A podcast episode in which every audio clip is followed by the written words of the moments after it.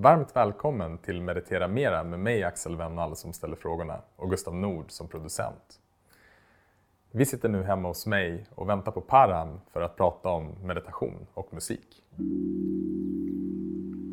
Param är en av Sveriges största hiphopartister.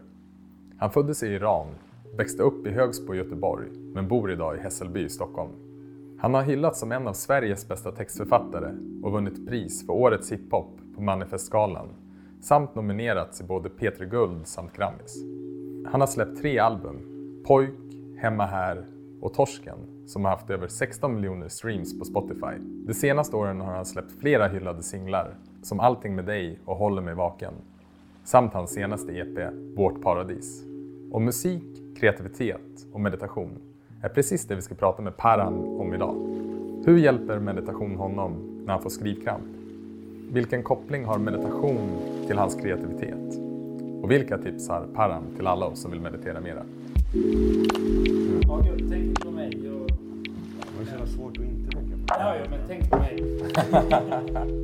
Jag kommer inte svara. bara. Ah, okay. Är det bra? Är den på? Välkommen hem till mig Param. Tack. Fint hem. Ja, tack. Eh, Sjukt kul att du är här. Ja, spännande. Ja, och jag tänker att det finns eh, mycket jag vill prata med dig om. Och, men kanske vägen in i vårt samtal kommer vara meditation och musik Mm. och kreativitet. Yes. Men innan vi sätter igång, skulle du vilja göra en landningsmeditation som vi kan göra? Ja, absolut. Ja. Så vi befinner oss här i mitt kök tillsammans med Gustav. Gurra. Och jag tänker att den här meditationen kan du göra vart du än befinner dig. Men om du har möjlighet att sätta dig ner så gör det. Och eh, om du har möjlighet att sätta dig, så försök att sätta dig så bekvämt som möjligt. Verkligen i en position där du kan bjuda in både kroppen och sinnet att få vara stilla. Du kan börja med att ta ett par djupa andetag in genom näsan och ut genom munnen.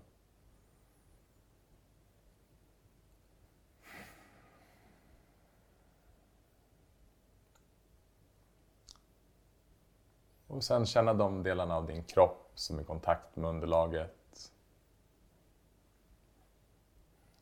Och är du på språng så bara flytta din uppmärksamhet ner i fötterna.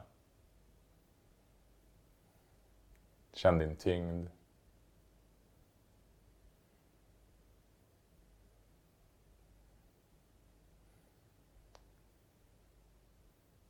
Och låt oss bara stanna upp här och nu.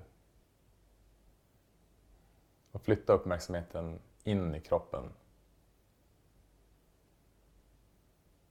Så du kan bibehålla uppmärksamheten här i din tyngd vid fötterna om du står upp eller de delarna av kroppen som är i kontakt med underlaget om du sitter. Eller så kan du öppna upp uppmärksamheten i hela kroppen. Och bara genom det här lilla enkla skiftet att uppmärksamma kroppen istället för tankarna som hela tiden är på väg någonstans. Som tar oss på tidsresor till framtiden eller tillbaka till det förflutna. Så när en tanke dyker upp, så bara notera det.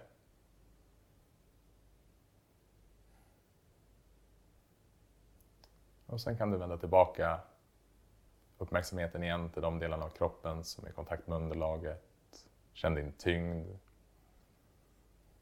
Och står du upp så kan du känna tyngden i dina fötter.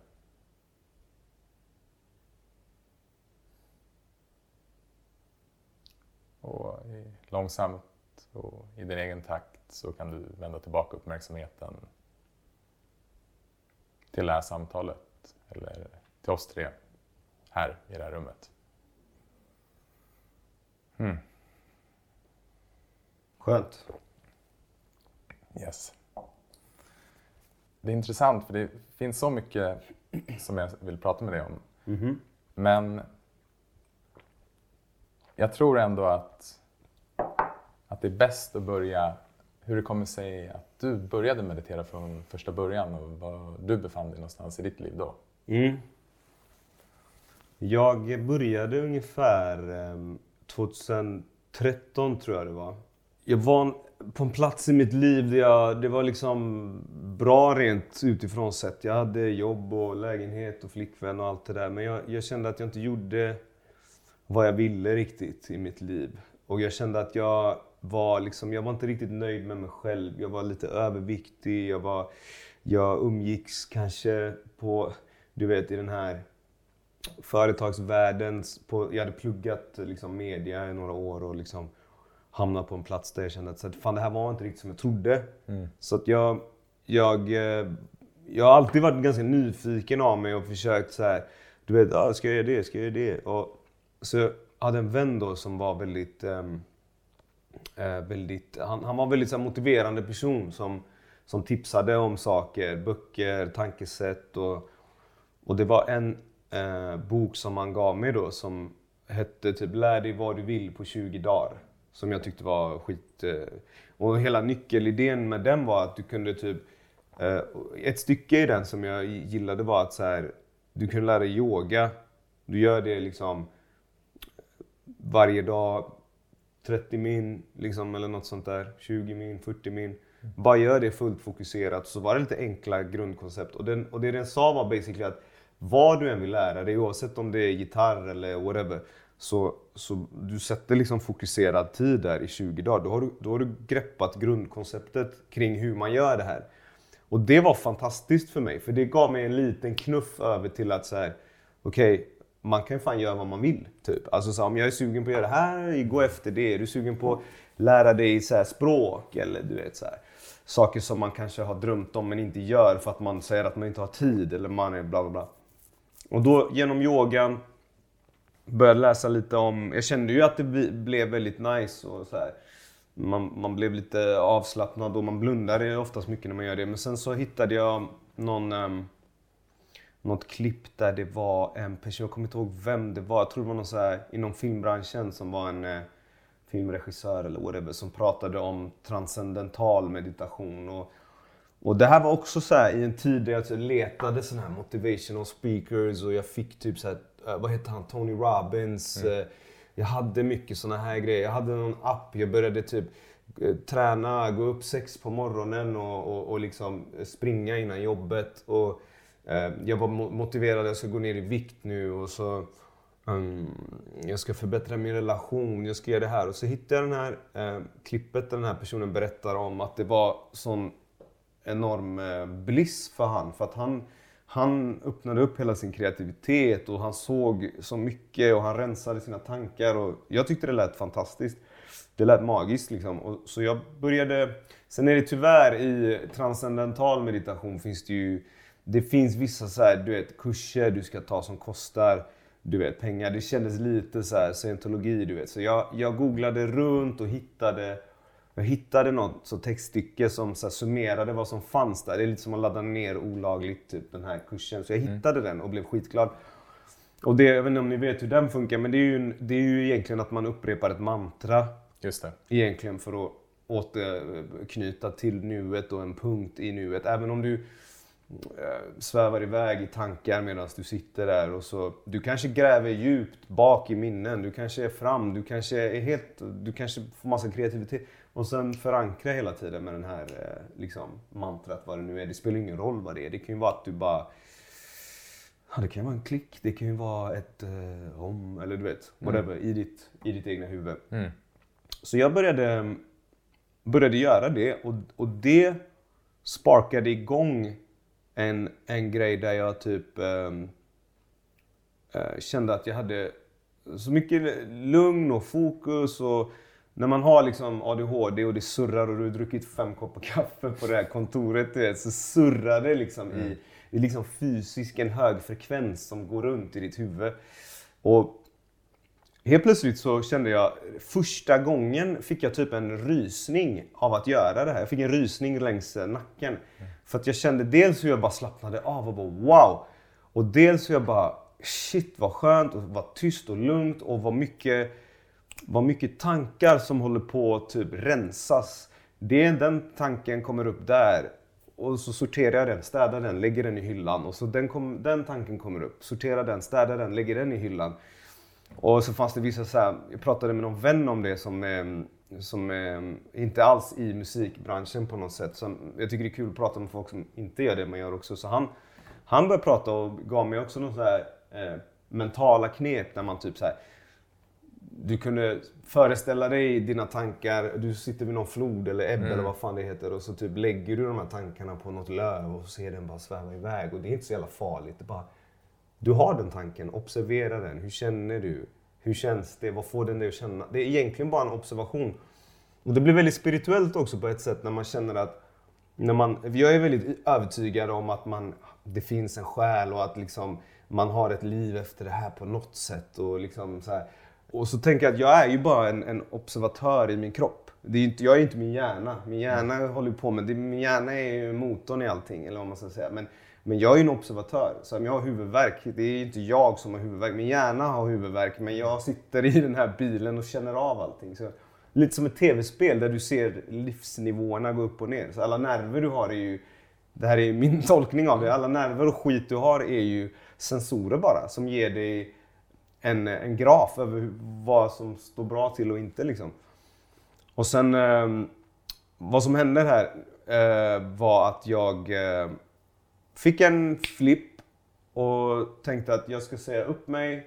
Jag går på a-kassa, jag hyr en studio, eh, jag skriver mitt första album. Det, det här är 2013, går in på 2014.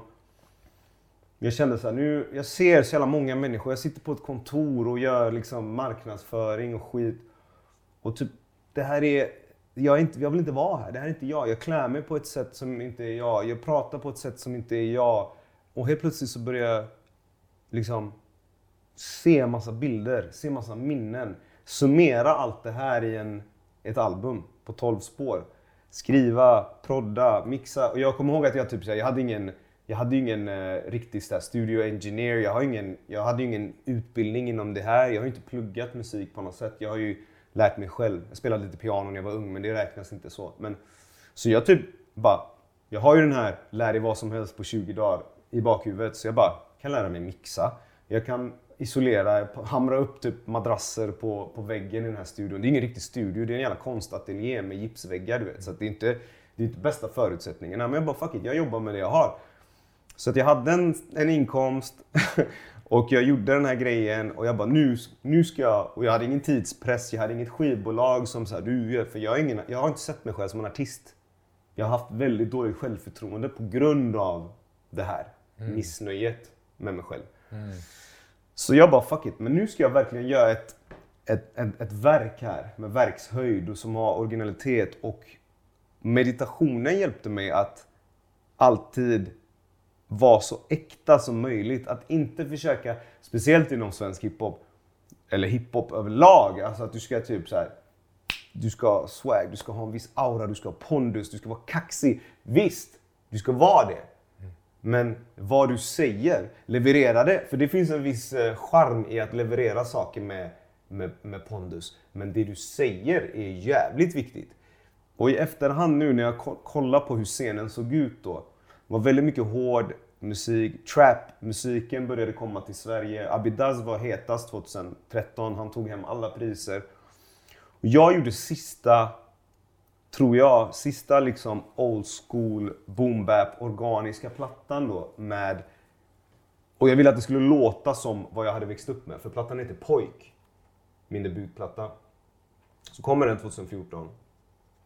Och jag är jätteöppen med mina tankar som en, en kille, machokultur, kärlek. Saker som folk eh, kanske inte flantar om direkt när de liksom, rappar. Och det hade, det hade en sån otrolig effekt. För jag kunde sitta hemma och meditera och bara få de här bilderna och bara verkligen känna sån enorm styrka i att säga jag kan göra vad jag vill för det jag håller på att boosta upp ur det här.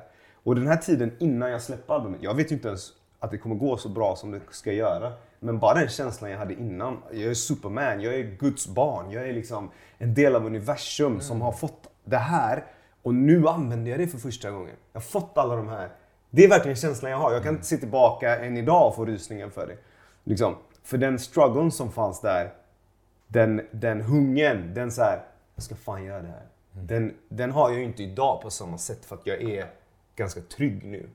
Men jag lever ju fortfarande som jag vill. Men den här meditationen hjälpte mig verkligen. Jag skulle säga att det var en nyckelhändelse i mitt liv att upptäcka meditation. Både för sättet jag ser på mig själv, både för ärligheten i mina texter. Att, att vara sann mot sig själv kommer verkligen, eh, har verkligen en, en stark eh, koppling till meditation. Tycker jag. För att, att inte påverkas av grupptryck, att inte, att inte stressas av bullshit. Att, att, och jag gör det än idag med... Nu kanske jag inte gör det dagligen. Jag gör det när jag känner att jag behöver. Men jag försöker typ när jag yogar lite grann eller om jag är ute och springer. Så det kan vara meditativt och liksom vara i skogen och sådär. Men, men eh, jag gör ju det till exempel varje gång innan en show. Om jag ska spela live. Jag brukar göra det innan jag vill typ så här, nu vill jag fokusera och skriva. Jag gör det när jag känner att, jag, att det är stökigt där uppe. Liksom. Det finns så mycket jag vill plocka upp här av allt det här. Okej. Eh, och jag känner igen mig väldigt mycket själv i det du beskriver på lite olika sätt. Men innan jag kommer tillbaka till det så en av anledningarna till att vi träffades, eller att vi träffas nu, är ju att du fick en fråga på din Instagram. Vad du gjorde när du fick till exempel skrivkramp. Mm. Och då var meditation ett sätt. Så hur, hur hjälper meditationen dig i din kreativa process? Ja men precis, alltså när man har det här surret i skallen, det här stökiga, det här när man är fast i ett visst mönster, man pratar om samma saker. Man, alltså, det, det hjälper mig att, att städa bort och komma till kärnan av saker och vad som gnager i. För jag känner att det finns en röst inom alla människor som är oftast väldigt låg för de flesta. Den här inre rösten är väldigt låg volym. Och den rösten kan man inte höra så tydligt förrän man stänger av allt annat. För den pratar verkligen så här, jag vet inte, jag kanske borde göra det här. Jag kanske borde... Jag vet inte om det här är en bra idé egentligen. Typ. Så där, så där känner jag att den pratar med mig. Men den hör jag ju inte när vi håller på. "Ah, ah", Du vet, förstår du? Så den måste, jag måste gå ner där. Den hjälper mig kreativt, absolut. När, det är inte alltid det behövs, men, men när jag känner att jag har någon slags klärvoajans i övrigt. Liksom. Men, men ehm, den hjälper mig absolut när jag behöver det och, och typ kanske ska komma till kärnan av vad vill jag säga med det här? Eller vad vill jag berätta? Eller vad, vad handlar den här låten om egentligen? Vill jag att det ska vara roligt bara? Vill jag berätta om en känsla? Vill jag dra en historia? Vill jag få folk att dansa? Alltså, och då, då, då hjälper det mig att vara ärlig i mig själv. Att så här, vad känner jag själv just nu? Vad är jag sugen på? Vad, vad hade varit kul att göra? Är det inte lite kul att göra en låt som låter som en svensk ballad fast det är en sorglig eh, liksom romantisk bild av Iran, mitt ursprung. Alltså du vet, fattar du? Att man hittar de här kontrasterna ibland. Att man hittar den här. Ah, det kanske är roligt. Förstår du? Om det är svar. På, det är lite luddigt svar, men det är absolut ett, så jag känner att det hjälper mig.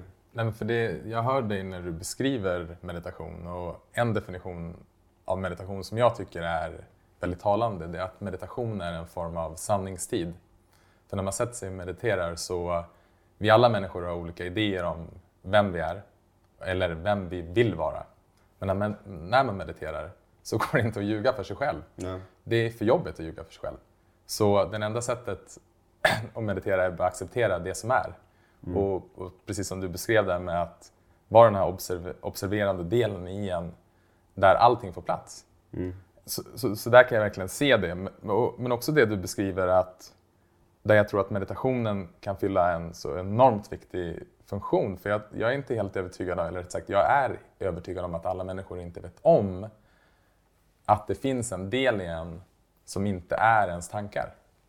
Det här bruset som du pratar om, eller att det går i 180 i skallen, det är en vardag för människor. Och har man inte kommit i kontakt med någon typ av meditation eller någon yoga eller någon annan typ av... Och då jag, när jag säger spirituell upplevelse så menar jag en spirituell upplevelse utifrån att du kommer bara till, till dig själv och den enkla närvaron. Ja, men det, är, det är kul att ha, man, man ser på dig när du berättar det här att så här, Det är en väldigt, så här, en, en väldigt levande känsla som jag känner igen mig i Mm. eh, när du beskriver det här. Och jag tänker också att det här med att den här rösten man har i sig själv som är vad man faktiskt själv vill. Den kanske är låg men också att den andra rösten är så himla hög, det här chattret. Mm. Så bara genom att få ner volymen på det så kan man börja få kontakt med sig själv. Exakt. För mig så har kanske en av de absolut viktigaste vad ska man säga, andliga hjälpmedlen har varit att bara fortsätta ställa frågan till mig själv. Så här, vad vill du? Vad vill du själv? Och i 99% av fallen, jag har ingen aning. Jag, jag har ingen aning. Men när jag har en aning, då är det som en urkraft. Och så bara så här, okej, men... Och sen en dag senare blir jag rädd och bara, hur fan ska det här gå? Så här, men jag vet. Det går liksom inte att ta miste på att så här, det här är det jag verkligen vill göra. Visste du redan innan att du ville skapa musik? Var det så att rädslorna, liksom, när du började meditera, att de rädslorna sippra ut? Eller var det någonting som dök upp i den här processen? Jag tror det var både och. Alltså jag har ju lite halvt undermedvetet. Jag har ju alltid gjort musik i mitt liv. Jag har aldrig liksom släppt ordentligt. Jag har gjort det sen jag var... Som, alltså som sagt, jag spelade lite piano när jag var ung. Jag, jag har rappat sen jag var typ 15 år. Jag, jag har alltid melodier i huvudet. Jag går och nynnar. Varje gång jag vaknar så går jag och trallar på någonting. Jag hittar på egna ramsor. Alltså det, det tar inte stopp. Alltså det gör inte det. Och jag, jag kan skratta åt mig själv när jag vaknar och ställer mig i spegeln och dansar och håller på. Så jag har alltid haft. Och ibland är det jobbigt där jag bara så här. Vad fan, inte den jävla låten igen. Alltså det är lite som en, alltså, men men det, kommer, det kan komma en jävla vers från Jay-Z från någon sån B-sida som är jätteobskyr som ingen lyssnar på. Men jag bara håller på att repetera den hela tiden. Men så, så jag har ett, jag har, min mormor sa alltid att när jag var två år och sprang runt i Iran. Jag kom till Sverige när jag var två och ett halvt. Så att precis innan jag stack, då hade ju jag, jag var en väldigt så här, social kid som sprang runt, ställde mig mitt på golvet och började lalla liksom och nynna någonting och bara hade det i mig redan då. Så det har jag ju haft vid sidan av, men, men eh, den här känslan som gnagde i mig var typ att fan jag ser hela svenska hiphop-scenen där det är så här, jag kan också göra det här. Fan det här är inte så, det är inte så mycket bättre än vad jag gör. Vad är problemet? Och vi som var i Göteborg, jag och Vic Vem, en kompis som också rappar och släpper nu. Vi var ju hela tiden så här. Varför, varför kan inte vi bli stora inom svensk hiphop? Vi släppte mixtapes, vi gjorde så här. Ja men det måste vara för att eh, vi måste göra bättre musik. Så gör vi bättre musik och så släpper vi det, ingenting händer. Vi måste göra ännu bättre musik. Så gör vi det, så händer ingenting. Och så typ, vi fattar ju inte att det är så här, okay, det finns en maskineri i Stockholm, det finns skivbolag, PR-byråer, det finns bokningsbolag, det finns folk som klär på dig kläder, stylister. Det är liksom en, det är, det är ett helt annat sätt. Det är inte bara musik. Tyvärr är det så. Tyvärr blev det en insikt. Men hela början som sparkades var just det här. Jag kan göra det här, kanske om inte bättre. Förstår du? Och jag störde mig lite. Jag var lite avundsjuk. Jag var lite så här. Nu kanske inte avund är en så bra egenskap i det läget, men, men egentligen var det mer mot mig själv än mot någon annan. Att säga, jag är inte den personen jag vill vara.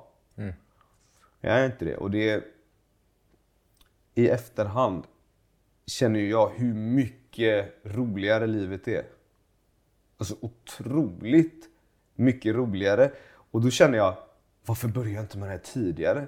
Varför, gjorde, varför följde jag inte mina mål tidigare?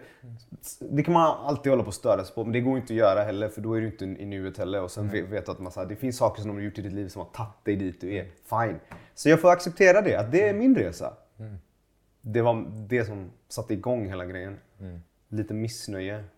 Men det är också det som är fascinerande med nuet, att trots att man har lärt sig att komma dit så finns det massa olika sätt att, att trilla bort hela tiden. Och som du beskriver det här med att så, ja, men, min känsla när jag började meditera var bara så här, "Va- varför har ingen sagt det till mig innan?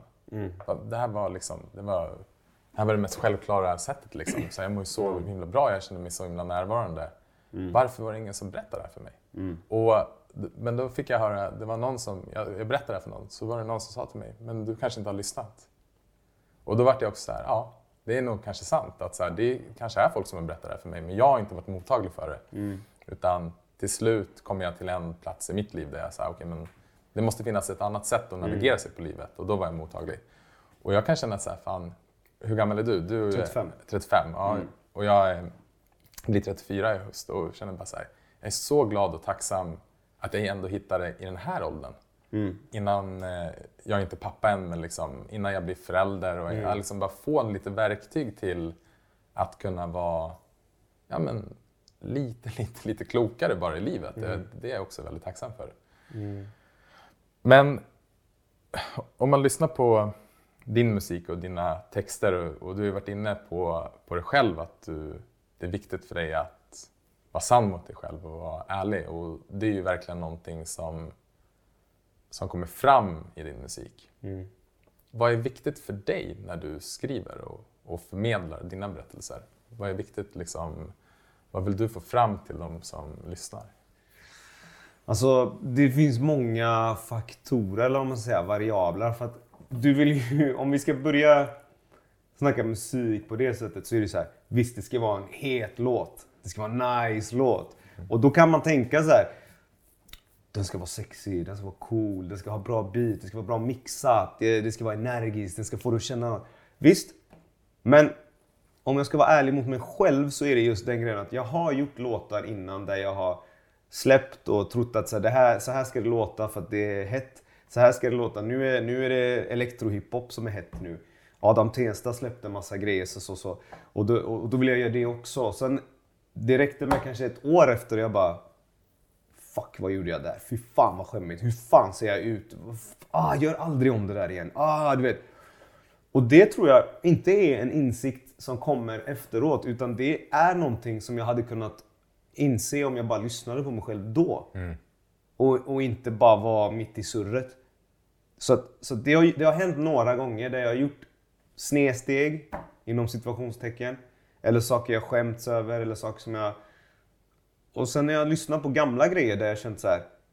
Fan vad ärlig jag var här. Fan vad jag verkligen, jag verkligen minns saker. Jag minns hur det var när jag spelade in den här låten. Jag minns i vilken, i vilken eh, miljö jag hängde i. Jag minns mina känslor. Jag minns nästan doften av gräset där på den gården vi var och festade. Förstår du? Alltså det är så här, det är för att det var ärligt. Det, är så här, det, det finns inget annat jag har inget annat svar på det mer än att här, det var så äkta för mig att, att jag, den betyder, och det kan betyda något annat för en annan person. Men vad jag vill göra med det är att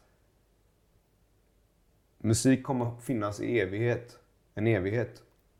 Det kommer inte gå bort om inte alla hårddiskar blir wipade i en jävla miljökatastrof. Du vet. Men annars kommer min musik finnas där. Och jag vill inte vara en...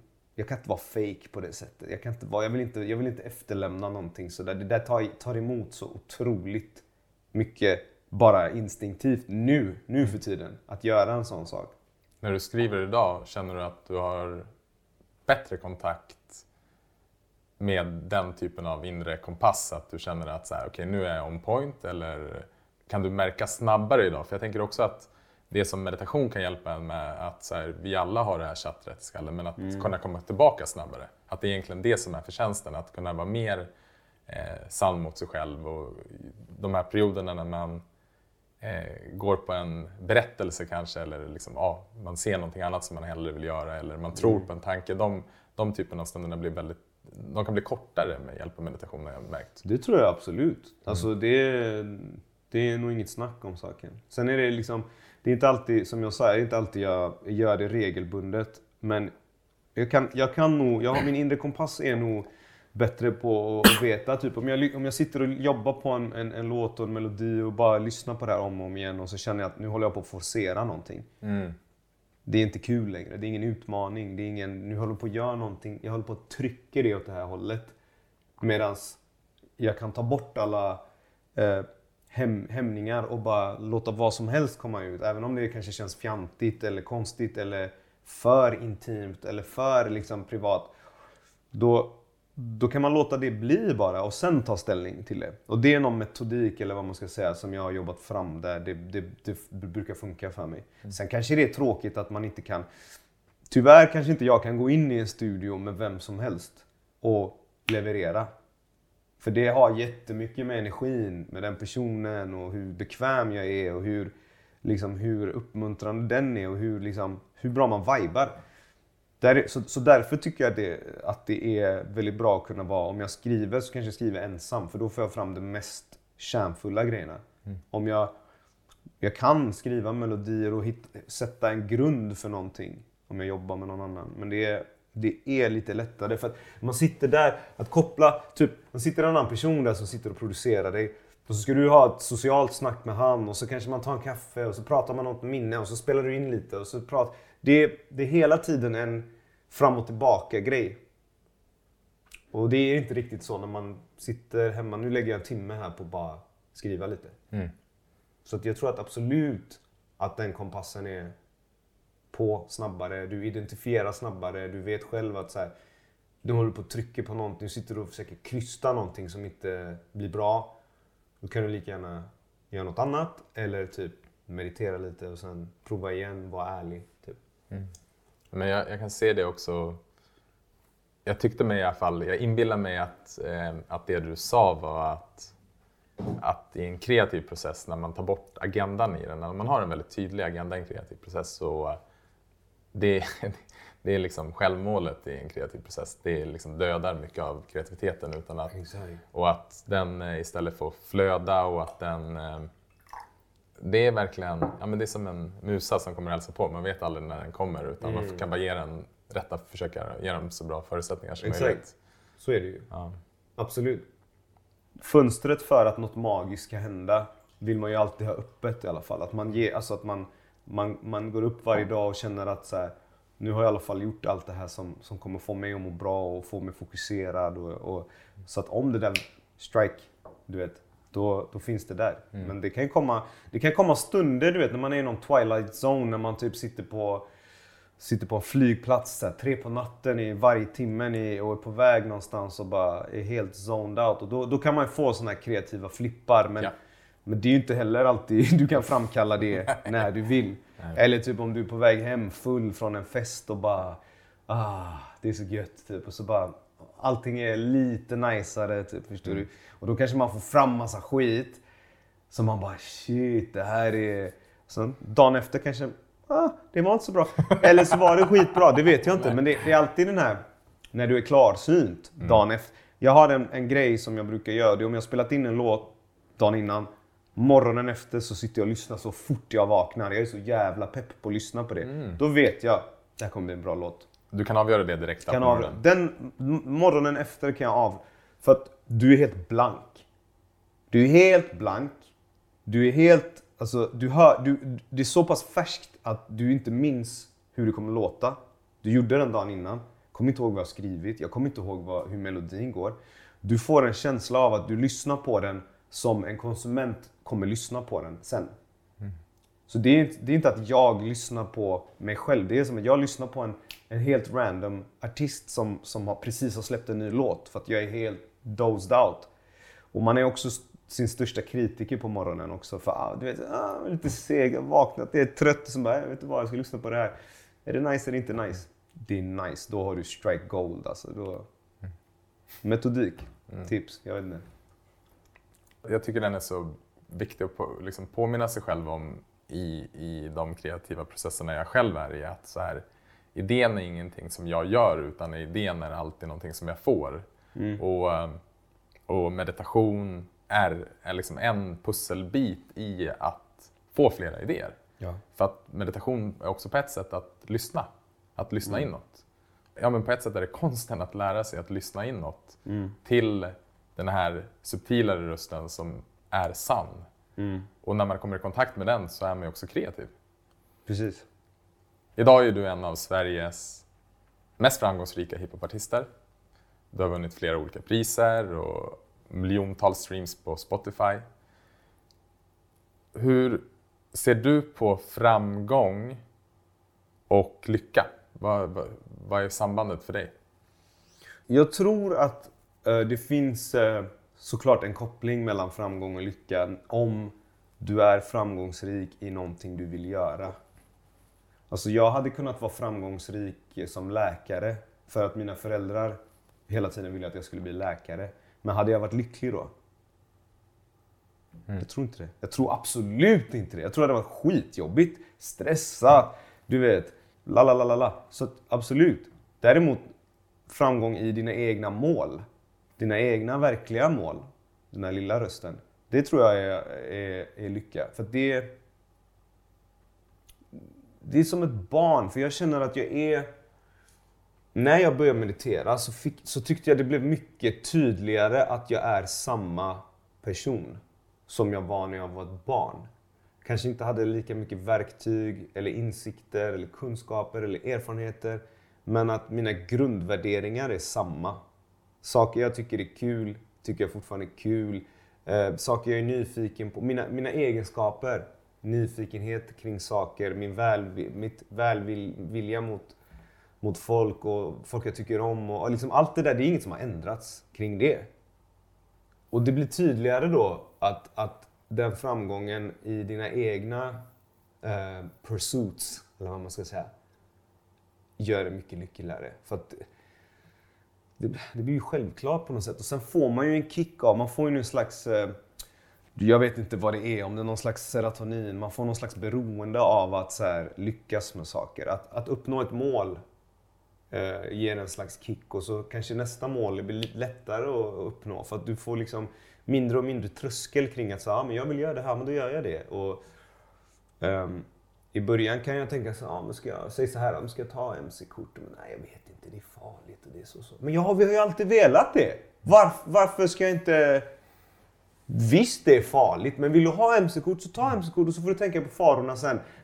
Eller förstår du? Eller så här, whatever. Eh, jag har en lillebror som jag bodde hos när jag gjorde slut med mitt, eh, mitt förra ex. Jag bodde hos honom ett år. Och han ville jämt att jag skulle klippa hans hår. För att han, han hade börjat bli lite tunnhårig och han tyckte att frisörerna de kunde inte fejda riktigt. Så jag fejdade han, så, så han och, det var svårt i början. Det var så här, skit, jag fuckade upp det, vi skrattade åt det hela tiden. Men det var så att kolla lite Insta-klipp, kolla på YouTube, hur gör man, vilka maskiner finns? Jag stack till min barberare, frågade massa, ah, är den maskinen, den maskinen. Och hela, någonstans i bakgrunden, i bakhuvudet har jag haft så här, hur svårt kan det vara? Det är lite samma med musiken. De kan göra det. Hur svårt kan det vara? Jag kan göra det bättre. Jag klipper hans hår i ett år, varje vecka. Hur svårt kan det vara? Till slut blev jag bra på det. Jag började klippa folk. Min morbror i Iran, han är eh, landslagstränare för brottarlaget i Iran. Så han, han hade lite så kunskap om idrottsmassage. Så när jag var där på besök så körde han lite på mig och jag, jag plockade upp det. Och bara, fan vad nice. Här, så svårt är det inte. Det här är teknikerna han lärde mig och jag började köra. Började, började göra det på min flickvän, tyckte det var skitbra. Började göra det på vänner, farsan, du vet. Hur svårt kan det vara? Sen, sen är det ju alltid liksom så här, visst man kanske, om man ska ta den till en viss nivå så kanske du ska plugga och typ göra det rätt så du inte fuckar upp några fibrer och sådär. Men bara den här grejen att så här, en lärdom, framgång. Du får mer och mer övertygelse om att så här, jag, kan, jag kan också göra det. Jag kan göra det här också. Jag kan göra det här också. Jag kan göra det här också. Mm. Så det, den, den typen av framgång och lycka tycker jag är skitkul. För det är liksom, det är liksom att grooma, som apor som håller på och pillar på varandra. Vi gillar att ta hand om varandra. Min kompis tatuerar mig, jag klipper hans hår. Mysigt, bra utbyte. Mm. Förstår du? alltså så här, det, är inte, det, det, är liksom så här, vi behöver inte ha pengar emellan. Det är så här, vi tar hand om varandra. Ja, du kanske är bra på mecka, jag kanske är bra på eh, laga mat, whatever. Vi är här, kom hem till mig. Jag bjuder på middag, kolla lite på min hoj. Förstår du? Alltså, det är kul. Det, det gör mig lycklig. När jag hör dig prata så hör jag dig brinna för låsa upp mentala blockeringar. Nice. När jag hör dig prata om framgång så hör jag inte dig prata om ett mål. Jag hör inte dig prata om pengar. Jag hör inte dig prata om status eller makt. Jag hör dig prata om att framgång för dig är, är att göra saker som du inte trodde var möjligt och inse att du kan göra vad du vill. Och må bra av dem. Och jag hör också dig prata om att framgång för dig är relationer. Mm. Och att kunna göra saker tillsammans med dina kompisar och, mm. eller med din bror som du beskrev. Mm. Så att, eh... ja, men det tycker jag är bra. Jag har aldrig tänkt på det själv så. Alltså, men att du pinpointar att det inte är med pengar, det vore skittråkigt. Men alltså, visst, jag ska inte säga så här. Jag, lever, jag har levt på min musik sedan 2014. Det är sex år sedan nu. Och det, än idag har jag eh, släktingar som bara hur är det med dig nu? Kan du leva på det där? Men jag har gjort det skitlänge. Jag lever, bra, jag lever gott på det också. Alltså så här, vad mer ska jag säga? Ska jag typ... För den statusen som finns där bland iranier är ju verkligen så. Du ska ha en BMW, du ska vara ingenjör och fru och barn och sådär. ska det göra dig lycklig eller ska det göra mig lycklig? Typ. Mm. Förstår du? Det är väl också en annan viktig insikt som jag tänker att kunna få komma i kontakt med vad man själv vill. Att vi har så mycket olika röster utifrån som pekar åt oss, mot olika håll. Vad vi borde, vad vi ska, vad vi måste göra. Mm. Det är nästan ibland det svåraste. För de här splittrade viljorna, vad man själv vill hela tiden, de är ganska korta. Mm. Men vad omgivningens krav på en själv kan vara, det kan vara svårare att kliva ur. Speciellt om det är liksom familj och folk som du ändå kanske ser upp till eller vill inte vilja besvikna framför allt och liksom respektera på ett sätt. Och då måste man överväga ganska mycket. Jag har ju många, haft många samtal med min mormor innan hon gick bort. Vi hängde jättemycket och hon var så jävla fantastisk och rolig. Men Jag känner att jag har fått mycket från henne i hennes så här, sätt att vara. Men hon, hon var ju rektor när hon var, i- jobbade. Så hon pekade med handen och var liksom diktatorn i familjen. Och bara, Nej, du ska göra så här, lyssna på mig. Du ska hitta en fin du vet, eh, persisk kvinna och du ska ha ett giftermål här i Iran och bla bla bla. Jag fick ju aldrig ge det till henne, men hon, jag kommer ihåg de sista dagarna när vi var där nere. Så sa hon så här, vet du vad? För hon, kunde, hon hade, började ju få minnesproblem och typ säga, upprepa massa skit hela tiden. Och bara, ah, du borde ha gjort så, du borde ha gjort så. Sen sa hon ibland så här, vet du vad? Jag är så glad över att du gick din egna väg. Och sen glömmer hon av det och bara, ah, du borde inte ha tatuerat dig och du borde ha en persisk kvinna. Går du, bort, går du ta bort dem där? Sen bara, vet du vad? Jag är så glad att du, du har alltid gått din egna väg. Du vet, så kommer det tillbaks hela tiden. Så det är äkta för mig. Det är så här, det är så jävla kul bara tycker jag. Men, då, Hon resonerade med sig själv om och om igen för hon glömde av hela tiden. men var inte det också ett bevis på att vi alla människor, att när hon kom i kontakt med vad hon faktiskt själv ville, Ja. så var så här, man var stolt över dig, att du hade gjort Ja. vad du ville. Det tycker jag är, det är min mormors namn när jag satt där också. Jag tycker det är så, ja, hon, hon, hon var skitrolig alltså. Jag, tycker jag, är så, jag blir glad när jag tänker på henne. Va? Jag är glad att hon också fick den, att jag fick den känslan innan hon gick bort att så här, hon, är, hon vouchar ändå för vad jag gör. Typ. Fan vad glad jag är att jag har mitt liv. Jag vill inte byta det med någon. Det spelar ingen roll om det är någon miljardär. Min idol Jay-Z, jag vill inte byta liv med honom. Jag vill ha mitt liv. Jag, och, och den insikten tycker jag är så jävla skön. Jag är så jävla glad över det livet jag lever. Önskar att jag hade kommit dit tidigare. Meditationen hjälpte mig dit. Men det är väl återigen att kunna känna tacksamhet att du har kommit dit. För dina Absolut. tankar kommer varenda gång du börjar tänka på det där, kommer dina tankar fan jag skulle kommit på det här när jag var yngre. Och så, här, så bara okej, det är så det funkar. Exakt, men jag är lite mer tillfreds med det. Jag, är inte, jag är, grämer ju mig inte över det. Jag är ju inte så sparka du vet, sand. Men jag har haft perioder i mitt liv där jag har varit väldigt deprimerad, jag har varit destruktiv, jag har hållit på med massa droger, jag har varit med dåliga influenser, jag har varit stökig, hängt på gatan. Alltså förstår du? Alltså, jag har haft det också. Allt det där. Och det, det är lite i... Det har ju lärt mig ganska mycket om hur olika människor har det i olika samhällsskikt och olika bakgrunder och kulturer och det har gett mig en bredd i livet som jag är jättetacksam för. Jag hade nog inte varit samma person. Däremot kan jag inte säga att den tiden är så jävla njutbar. Den var hemsk. Du vet. Folk dog i överdoser, folk åkte in. Du vet, man, man, jag kunde ligga, ibland kunde jag vara ute och inte komma hem på flera dagar, sova, vakna upp på någon parkbänk, eh, du vet, sova hos vänner, golvet. Eh, eller till perioder där jag ligger deprimerad och är apatisk och inte gör någonting och bara, jag kan inte komma upp. Jag kan sova 12 timmar, 15 timmar. Jag har ingen kraft att ens, du vet, nypa, knyta min näve. Vad har du lärt dig av den tiden? Ja, det var en bra fråga. Spontant så tänker jag att jag har lärt mig om hur mycket olika sätt det finns att leva. Hur det inte finns någon... Eh, det här normativa som vi ser i, i medelklassen. Eh, det var ju bara wiped out där jag växte upp i, i, i Göteborg. I, i, I Pennygången i Högsbo som var liksom väldigt trashigt. Det var väldigt mycket socioekonomiska fall, det var väldigt mycket föräldrar som stack. Det var, folk bodde i liksom crack houses, det var fucking graffiti på väggarna, det sov tre pers på golvet. Det var riktigt alltså. Och det här var mina vänner. Det är inte alls som vi ser på TV. Kungen håller ett fint tal och vi skolavslutning och fina klänningar. Det var inte så för oss. Alltså, men, men vad, jag, vad jag... Det är det jag har lärt mig av det tror jag. Att så här, det finns inget rätt och fel. Det finns inget. Det finns bara ett sätt att leva, överleva och bara göra det bästa av det. Och även i, i orterna, även i ut, utsatta områden finns det alltid, du vet, de flesta kanske mår dåligt, men det finns alltid vissa karaktärer, det finns där komiker, det finns rappare, det finns... Alla typer av personer finns där, men de lever under den rådande liksom, miljön. Nu när vi sitter och pratar utan att jag vet allt om dig så känns det som att du mår väldigt bra just nu i alla fall. Ja, absolut.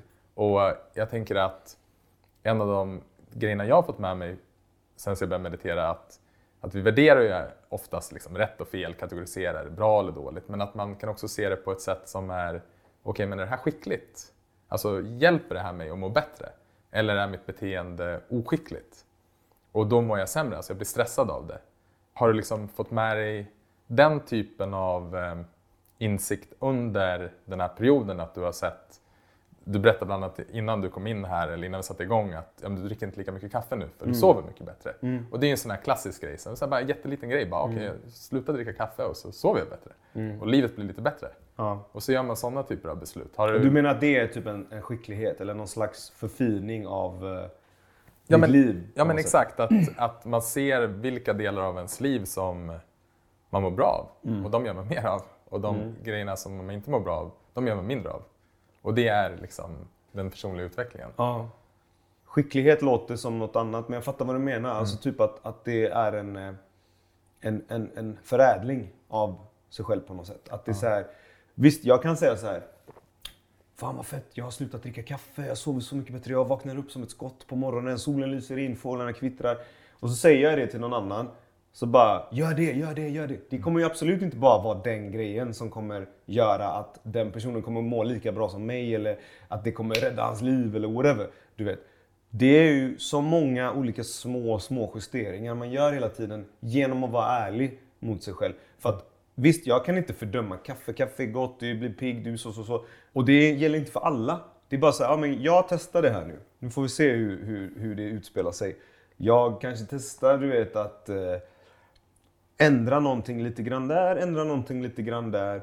Och sen hittar jag någon slags balans i, i mitt liv där jag känner att det funkar. Och min psykolog sa så här till mig, när man är själv också, så min fråga var liksom så här, hur fan ska jag deala med mitt egna liv? För jag kan få ångest över att jag inte lever som, eh, som jag borde, typ. Om mm. man säger så. Att jag så här, Ibland, ibland jobbar jag ingenting, ibland jobbar jag någon timme, ibland köttar jag jättemycket. Ibland är jag sugen på att äta en bulle, ibland är jag sugen på att eh, ta droger. Och liksom, då sa den här psykologen att du kan försöka sätta upp någon slags struktur som är lite grov eller trubbig och bara så här. Okej okay, men försök vara i studion tre timmar per dag. Om du gör det, då ska du kunna känna dig nöjd i dig själv. För du ska bara jämföra med din egna plan. Du ska inte jämföra med någon annans plan. Och där är ju nyckeln i det. Att så här, ja vet du vad, jag, jag började min plan så här. Jag måste äta frukost på, på morgonen. Eh, jag måste dricka mycket vatten. Jag slarvar med det ibland. Eh, jag kanske plockade bort kaffe nu. Eh, jag kanske mediterar. Jag kanske gör så. Och det är små, små tweaks. Och de här små, små tweaksen gäller bara för mig. Mm. Och till slut så hittar man ju, för att ju äldre man blir, Desto mer vet du vad du gillar, vad du inte gillar. Du vet vilka människor som du känner att så här, gud vad mycket bra, härlig energi jag fick av den här personen. Versus, typ, fan vad, oh, vad jag måste vara på tårna när jag är med den här personen. Och vad det är ansträngande. Jag kan inte vara mig själv med den här personen riktigt. Då, då känner jag direkt att det är, så här, det är en energitjuv. Och det behöver inte betyda att den personen är en dålig person. Det kanske bara är att vår dynamik inte funkar eller att det det tar fram någonting i mig som jag måste jobba på. Typ att så du måste vara så pass säker i dig själv att du inte påverkas av den personen. Och sen kan man ifrågasätta vad det är. Det kan vara att det är en röten person. Det kan vara att det är vad som helst. Men det måste du bli bättre på, bättre på, bättre på och liksom fatta. Och det tror jag kommer med åldern och erfarenhet. Men, men det ser jag också som en sån skicklighet som du snackar om. Att så kunna snabbare identifiera vad är det här? Mm. Det här har jag sett förut. Det här är ett mönster. Det här har trendat. Det här är en våg som jag ser. Nu är det så här, nu kommer det gå så.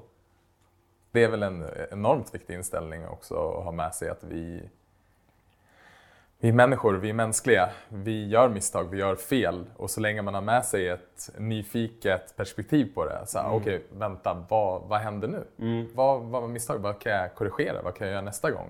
Så att jag inte ramlar ner i exakt samma brunn igen och igen Mm. Exakt. och igen. För det är det som händer för oss människor. Exakt. Och, Och kanske har, lägga lite fler lager av analys på och inte bara så här. Ha, det, gör man så så blir det dåligt. Alltså, och mer så varför blev det så? Varför ville jag göra så? Vad är det i mig som drog mig till det där? Är det mitt ego som jag behöver jobba med? Är det det här? Eller är det, förstår du? Alltså att man, och det är också en, en svår grej och, och det tycker jag kommer genom att man så här pratar och lär sig och så här snackar med folk som är, också är så pass öppna och ärliga och in touch med sig själv att man verkligen får en insikt. För, du, för om du ger mig, du berättar om någonting nu och, och, jag, vet, och jag känner att du, du känner samma magiska kraft i meditationen, att det ger så mycket. Och det kan jag märka i dig, jag kanske inte märker det i vem som helst. Och då vet jag att så här, om, du, om, om du ger mig någon insikt som du har haft, som, som, som du har tänkt på och det har verkligen funkat för dig. Då kommer jag ta emot den med, med öppnare armar än om någon kommer till mig och säger Fan jag läste i någon blogg förut att det är bra och du vet eh, whatever, du vet. Ja men det här är ju nya snackisen. Ja men vad, vad baserar du det på? För att någon har skrivit det eller någon har pratat om det? Eller vad är liksom insikten i det? Förstår du? Det finns en skillnad på djup i, i informationsvärdet från någon som pratar från sin kärna versus någon som, du vet, pratar skvaller. ja, men det är, Makes sense? Ja, 100 procent. En insikt behöver vara upplevd. Det behöver vara en upplevd sanning. Ja. Och problemet sen med alla insikter är att efter man har upplevt dem och ska försöka berätta vidare dem så tappar de i sin kraft. Men, eh, Tycker du det?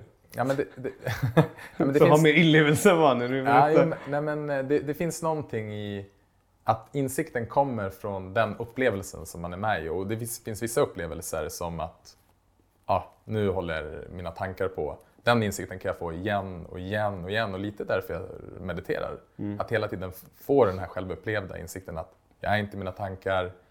Den här självkritiska rösten som sätter igång nu. Eh, den här nervösa ångestkänslan jag känner i bröstet. Så här. Det är tillfälliga besökare och jag har ett val om jag vill rikta min uppmärksamhet dit eller om jag vill rikta min uppmärksamhet mot någonting som ger mig mer energi, mer kärlek, mer närvaro. Och den insikten, liksom, det är som att ja, få den insikten hela tiden. Men det finns vissa delar, tycker jag, som jag själv har upplevt, som jag märker att så här, det här är en jättestark insikt för mig och den kommer leva vidare. Men när jag försöker återberätta den så blir det en berättelse snarare än den självupplevda. Det var lite det jag menar på att det, där tycker jag att det är alltid kruxet med insikter. Och att den insikten också är för mig. Det är som du har varit inne mycket på här idag. Att så här, jag vet inte om det kommer vara en insikt som kommer gälla för alla andra. Och, men att det insikter verkligen kan hjälpa till med är att den kan peka mot att så här, men det går att uppleva det här. Så här, det är, en insikt är inte någonting du läser om utan det är någonting som du behöver uppleva. Och um, det du har varit inne mycket på nu är ju att bli mer och mer medveten om sig själv och om sin omgivning. Och en sån här insikt som jag har fått och som är väldigt aktuell just nu är hur fördomsfulla ens tankar kan vara. Också på ett sätt hur automatiska de kan vara. Att jag kan se det i mig själv i liksom olika situationer. Och det kan vara liksom vad som helst. Går, jag går förbi någon på, på gatan och liksom har på sig ett par skor. Så bara, ah, vad är det där för skor? Så bara, vänta, vad är det som händer? Men att jag kan se det mycket tydligare. Och jag kan välja då att säga, okay, men vadå, jag bryr mig inte om hans skor. Det, är liksom så här, det finns en automatik i den. Och jag ville också ta upp det med dig för att i fredags så satt jag och lyssnade på en av dina gamla låtar, eh, I skuggan av hjältar. Och bara typ en kvart senare så gick ett stort demonstrationståg förbi för Black Lives Matter. Och eh, jag är nyfiken på vad har du för tips till mig? Hur jag kan vara mer uppmärksam på de fördomarna som kan finnas i samhället och som kanske du har upplevt? Bra fråga. Jag tror ett enkelt svar är ju att eh, jag tycker det blir bättre när man har någon form av interaktion med folk som du kanske instinktivt får fördomar kring. Du kanske, du kanske kan frågasätta Oftast kommer fördomar från att så här, man ser en, en grupp människor och man, man fördömer dem på ett visst sätt på grund av att man kanske inte har så mycket kontakt med dem. Man by- målar upp en bild av de är säkert si och så. Några, några vissa människor i den gruppen kommer stå för, liksom, procentuellt sett, befläcka hela ryktet för den här gruppen. Och så är det ju i alla grupper. Liksom. Det, finns allt, det finns bra och dåligt i alla människor. Även i en människa finns det bra och dåligt och även en fantastisk människa har mörka fläckar. Men jag menar att, att man ser, till slut så märker jag att liksom jag har, jag har haft eh, väldigt många olika kompiskretsar eller folk från olika eh, bakgrund, kulturer eh, och sådär. Och, och till slut så, så märker man att det är olika skal bara på det. Alltså det är en annan dialekt, det är en annan klädkod, det är en annan... Men folk, folk är människor, folk tycker om vissa saker, alla, alla vill må bra. Eh, du vet, förstår du? Alla har frustrationer, alla har problem. Och om man inte är i eh, ett sammanhang där man kanske ser andra typer av människor, då kanske man ska ifrågasätta det istället. Att så här, varför finns det inte fler svarta på mitt jobb? Varför finns det inte fler um, i det här kvarteret till exempel? Är jag, är i en väldigt homogen grupp? Hur ser mina vänner ut på Facebook? Alltså ser det ut likadant? Har alla samma åsikter? Alltså det får man ju fråga sig själv tror jag. Och, och typ, som jag sa innan, att alla mina vänner eh, är utanför normen tycker jag. Det gör ju att det blir att man ser alla för vilka de är. Att det inte är så här, ja han jobbar eh, på kontor och är konsult så därför är han så här och de klär sig så här. Men det är inte så. Det är att alla är liksom verkligen olika. Och det finns folk i alla grader. Några tjänar skitmycket pengar, några gör inte det. Några är, alltså, men alla är liksom, jag har, jag har dem i mitt hjärta av en anledning. För att de är de de är och de är unika och alla är unika. Och den där typen av relation med olika människor visar ju att det är så här. Jag har också fördomar. Jag har också så här, shit, eh, de här var bättre än vad jag trodde. Eller det här är... Hur jobbar du med dina egna fördomar? Jag tror att jag försöker se, hitta någonting gott i en person. Om jag, om jag kanske ser en person, jag vet, jag är medveten om att jag kanske så det snabbt lägger på så ah, det här är en sån person. Det här är en tråkig person, eller det här är en si och så person. Men att jag försöker att gå förbi det och säga så här, men jag ska, du vet, jag har inga problem och du vet, det, det brukar hända på typ fester och sammanhang där man typ möter folk, kallpratar med folk och sen så inser man att så här, och inte så här döma ut tidigt utan gå, på mitt, för, för, för mitt sätt personligen, jag har inga problem med att vara ganska privat, ganska snabbt med en ny person. För jag, jag tycker det indikerar så här, om jag släpper min gard och berättar om någonting som jag tycker är jobbigt eller så här, eh, tar upp mina tankar just nu eller är jättefascinerad av just nu. Då kanske det kop- alltså, väcker någonting i den andra personen och, och då får jag se. Men om jag känner att den här personen kanske är, inte är redo eller inte vill eller är inrutad på något sätt och så här, fine, det är, det är inte min, alltså Förstår du? Men man ger det ett försök. Man kanske inte alltid klaffar med alla människor men det behöver inte betyda så här att det är...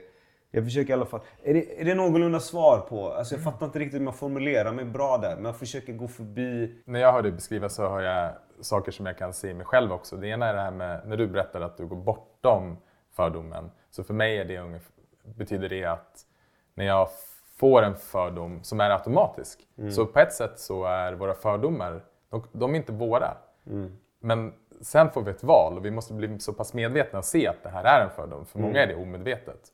Det blir en sanning. Det kan bli en grundkänsla, för det kan vara en rädsla säger vi. Du, du går på gatan, du ser en person, du blir rädd säger vi. Det är instinktivt rädd. Sen får du ju typ tänka så här, varför är jag rädd för den här situationen? Är det någonting som jag har sett i filmer? Är det här en stereotyp som är uppmålad av, av media? Är det här, har jag någonsin själv haft en interaction med en sån här typ av person innan? Eller liksom betyder, vad betyder, är det, alltså alla symboler en person bär, vad betyder de egentligen? Och jag, Tatueringar betyder ju inte att någon är kriminell, speciellt inte idag. Det är ju inget att vara rädd för. Någon har ärr i ansiktet. Det kan ju vara att han har fått ett knivhugg eller han kanske har haft en olycka och fått ett ärr. Vem vet? Alltså du vet, du vet ju ingenting om den personen. Du, måste ju, du, du får ju bara snabbt fight or flight liksom instinktivt. Och sen de instinktiva grejerna vi har är ju i dagens samhälle lite överdrivna. Typ det här med att här, man, är, man är rädd för att hålla tal inför en grupp. Det är vad folk är mest rädda för idag. Och typ man är rädd för att någon annan ska typ döda dig. Du är inte på savannen och ett lejon ska komma upp där. Men de instinktiva känslorna är samma. De är ju samma styrka. Så det är lite grejer vi måste här, jobba bort. Vad ville rädsla säga till dig? Vad, ville, vad, vad är du rädd för egentligen? Kanske bli bästis med den här personen. Men är inte nyfikenheten också en otroligt viktig komponent? För om man är nyfiken på en person så är det svårt att vara fördomsfull mot den. Kanske. Jag tror det. Tror jag absolut. Du växte ju upp, du berättade innan, i Högsbo i Göteborg. Hur många tror du mediterar där? Jag tror inte så många. Alltså jag tror inte, inte av ursprungsbefolkningen som har växt upp där. Jag tror kanske, det finns ju säkert jättemånga som flyttar dit och pluggar och de hittar en lägenhet enkelt där för det är, flesta kan inte bo där, vem vet. Men eh, jag tror inte det alls alltså. Jag tror inte att, skulle inte komma på någon som jag tror mediterar där. För är inte vi, jätteflummig typ.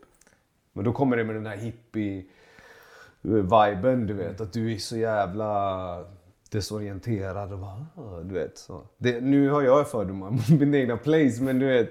Jag tror inte, jag kommer inte, jag kommer inte på någon. hur tror du, eller rättare sagt vad skulle behövas?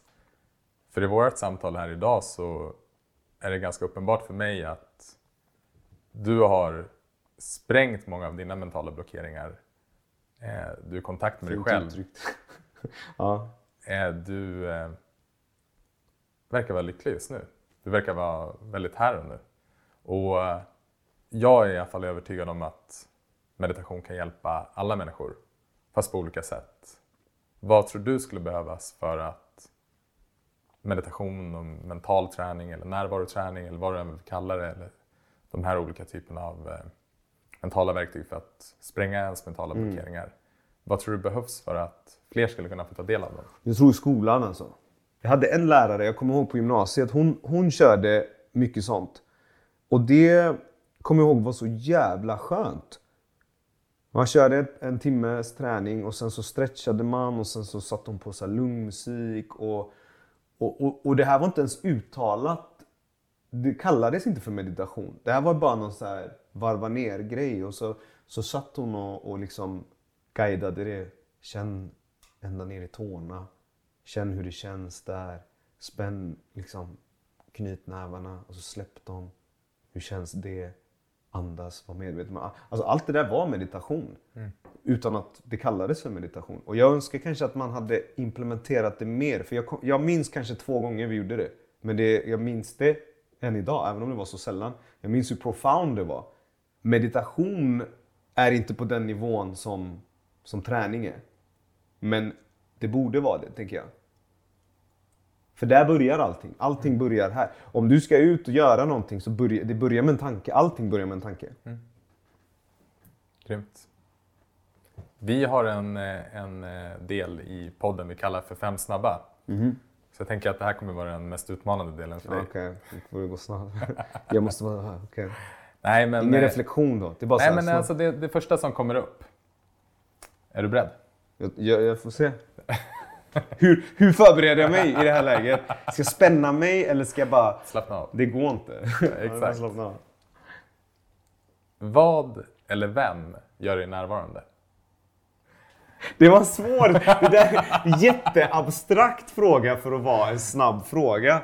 Nej, vad eller vem gör mig närvarande? Jag själv gör mig närvarande. Så jag får bara, jag har bara mig själv att ta att, eh, anklaga om jag inte är det. Vilken bok om meditation eller personlig utveckling skulle du rekommendera alla att läsa? Nu pratar jag om det här, lär dig vad som helst på 20 dagar. Um, jag, jag försöker hitta saker som är direkt användbara i mig själv. Alltså eh, självhjälp, fakta. Alltså, och typ om man skummar igenom i en bokaffär. Det här hatar jag jättemycket i böcker. När de är så här hur du blir bra på att tjäna pengar säger vi. Och så halva boken handlar om, med den här boken kommer du bli så mycket bättre och som... Kom till fucking tipsen, kom till insikterna. Det är fucking ordbajs och det är tyvärr så för att i USA så får de ju betalt för, per sida. Så det är så mycket ordbajs. Jag stör mig så otroligt mycket. Kolla i böckerna om det ser ut att ha konkreta tips. Det är min grej. Självhjälp, vad det nu är. Det finns självhjälp som snackar skit. Det finns självhjälp som är konkret. Jag är den som gillar konkret. Vad är du tacksam för just nu? Eh, väldigt mycket. Jag är tacksam för min hälsa, mitt välmående, min livssituation, mina vänner, min motorcykel, sommaren. Allt negativt med corona, men allt som har gjort eh, allt som har fått oss att frågasätta hur vi lever på grund av coronan är jag tacksam för också. Jag tycker det är en intressant tid vi är i. Jag, jag är tacksam för att jag får göra det jag vill när jag vill. Jag behöver inte fråga någon. Alltså inom lagens ramar. Förstår du? Mm. det, det, nu, eh... Jag behöver inte fråga. Jag har ingen chef jag måste... Jag vill åka till Iran en vecka nu. Vem ska säga nej till mig? Förstår du? Det är så här. Uh, gör det. Vem ska säga nej till mig? Förstår du? Det är så jag känner. Hitta någon som ska säga nej till mig. Det finns ingen person som kan säga nej till mig om det är något jag vill göra. Så länge jag inte gör något förbjudet såklart. Det var fint att se dig svara på den här frågan, för du lös verkligen upp när du började reflektera över vad du var tacksam över. Sista frågan. Förlåt. Det var inte sista frågan. när grät du senast? Min mormor gick bort Eh, för två, tre månader sedan. Jag grät inte då. Jag vet inte om det, det låter hemskt, men, men jag, jag var så uppfylld av... Jag var övertygad om att hon levde ett fullt liv och hon var så sprudlande, och hon var glad, hon var... Jag har bara bra minnen med henne. Så jag är glad och jag har fått trösta mamma, för mamma grät ju väldigt mycket. Och jag bara, mamma du får... Och inte för att ta bort det liksom fina i att sörja och det, det, det verktyget att sörja också, som är en viktig grej. Men att jag försökte. Och det, det, det, kom bara spontant. För jag kände hon blev typ runt 90 år. Eh, det är bra ålder för iranska mått. Speciellt från hennes generation. Um, det senaste gången jag grät var i så fall när, när jag och mitt ex gick separata vägar. För det blev inte som vi ville och det, vi älskar varandra ändå. Och det är bara så här, ibland går det inte och det är sorgligt. Mm. Annars gråter jag sällan. Alltså det kan gå år mm. utan att jag gråter. Vilket är det bästa rådet du har fått? Jag vet, jag vet inte riktigt gällande vad. Jag har ju massa olika råd beroende på olika saker. Men typ någonting som jag har jobbat med själv kanske är självkänsla. Och eh, både en av mina bästa vänner och mitt ex var väldigt tydliga med att försöka att inte hitta be extern bekräftelse utan bekräfta dig själv och veta. Alltså att om jag känner mig fin eller eh, känner mig säker och känner mig bra på något. Och det, det, jag ska inte behöva någon annans bekräftelse eller like eller kommentar för att, för att jag ska känna att jag är så. Och jag är inte en bra musiker bara för att någon annan säger det. Och det går att applicera på lite allt möjligt inom mig själv. Men just för mig så tycker jag det här med själv känsla och, och, och självförtroende har varit en, en, stor, ett stort motstånd i mitt liv. Och det, det, det är liksom inget konkret råd heller, utan det är någonting som jag progressivt har fått så bygga på, bygga på, bygga på och komma till. Och, och det, jag tror det går hand i hand med vad man är när man når sina mål, när man är på och gör det man vill. Och liksom, samtidigt att tänka när man har en, en dålig dag, vaknar upp på fel sida av kudden och bara Fan vad värdelös jag är. Och nu, nu var det länge sedan jag hade sådana men jag kan få infall ibland och, och det kan vara på så här rolig nivå. Typ att så här, uh, Ey, kolla fan jag fick det här gigget eller kolla jag vann ett pris eller kolla vad nice skor jag hittade. Och vi, det kanske är lite för att jag är så som person att jag är så här, jag är som en hund som viftar med svansen så fort jag är glad. Men många gånger kommer de och, och har sagt till mig att så här, såklart. Du behöver inte ha bekräftelse. Alltså, du är värdefull som du är. Du, du ska veta det. Du ska mm. veta det i din kärna. Du ska inte behöva, jag ska inte behöva bekräfta det så att du ska må bra. Det ska inte hänga på mig. Det ska inte hänga på någon annan. Du ska vara i dig själv. Och det, det låter väldigt... Eh, det låter väldigt självklart. Men det är, jobb, det är svårt att komma dit. Och det, det jobbar jag med än idag. Och det är någonting som jag försöker påminna mig själv om ibland. Att så här, jag glömmer av vad, vad jag kanske har för värde. Både i mig själv, både hur jag älskar det. Även om jag hade varit... Även om jag inte hade tillfört någonting så, finns, så, så, så har jag ändå ett värde. Men sen om jag tillför någonting för en person som är okänd genom mina textrader. Att så här, det kan hjälpa den personen att komma ut något dåligt eller söka till en skola eller bara följa någon dröm. Det är ju jättevärdefullt. Men är det inte så också med att de bästa råden är de självklara råden men att de slår an en ton i hjärtat för att det är precis det man behöver? Kanske. Men jag fick tänka lite också. Jag, alltså, jag gillar inte att ge okonkreta tips heller, men typ... Eh, jag tror kanske det som är det som eh, känns mest aktuellt just nu. Grymt. Du, det har varit eh, sjukt kul att prata meditation och livet och allt mellan himmel och jord. Tack detsamma. Det känns som vi hade kunnat snacka mycket mer om massa saker. Verkligen. Nu bara, micken är din. Ja. Jag är tyst. Du får guida oss. Okej. Jag, jag gör en enkel guidad meditation nu. Eh, sätt dig bekvämt. Ha gärna på dig sköna kläder. Om du vill kan du ha gjort lite yoga innan, stretcha lite grann. Ta bort alla onödiga distraktioner.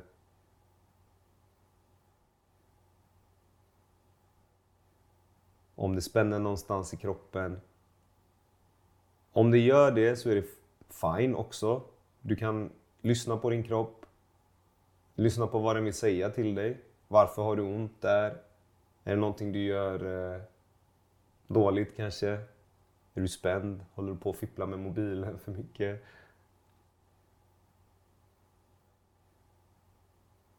Ta några djupa andetag. Känn liksom att andetagen går in i alla kroppsdelar. Känn hur den syresätter alla kroppsdelar. Känn hur den eh, går ner i din mage.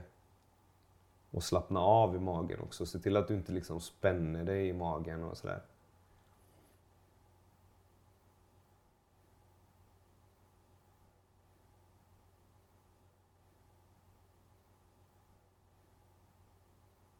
Lyssna på allt som dyker upp. Nu är, nu är du en observatör. Du är en observatör av min röst. Du är en observatör av, av dina egna tankar. Om du hör ljud ute på gården, kanske någon fågel, kanske någon granne, kanske någon bil. Ta in det. Lyssna hur det låter. För det hör du bara en gång och du kan inte återskapa de ljuden. Så det gäller att vara i nuet och ta in allting du känner.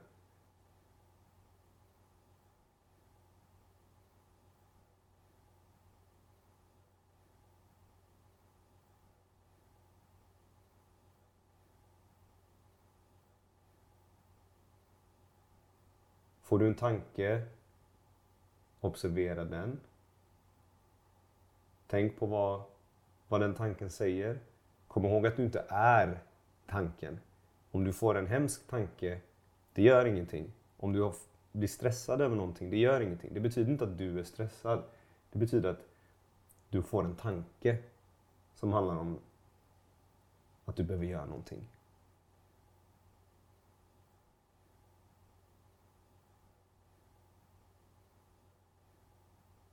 Och låt de här tankarna spelas upp. Låt alla känslor spelas upp som en film.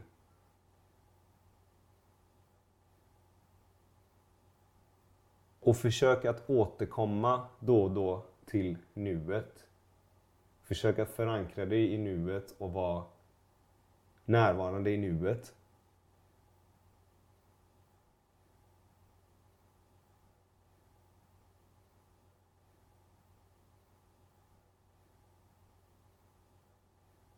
Tänk att du sitter här, att du känner din kropp, att du sitter och mediterar.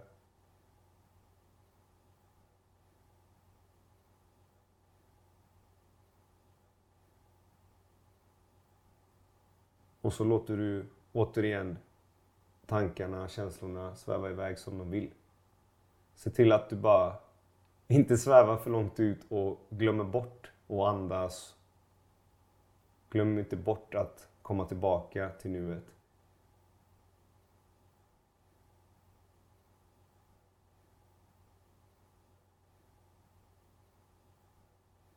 Du kanske har gamla minnen som dyker upp. Du kanske har bilder som dyker upp. Du kanske har en känsla. Det kan vara glädje, det kan vara skam över något konstigt du sa på en fest. Varför känner du så i så fall? Är det någonting du, den känslan vill lära dig? Var den skammen kanske nyttig för dig? Att du kanske inte ska göra om det där igen?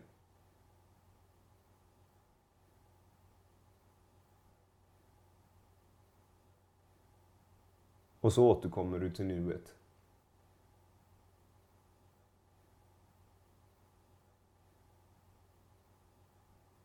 Det gäller bara att vara, som sagt, närvarande och känna in fullt.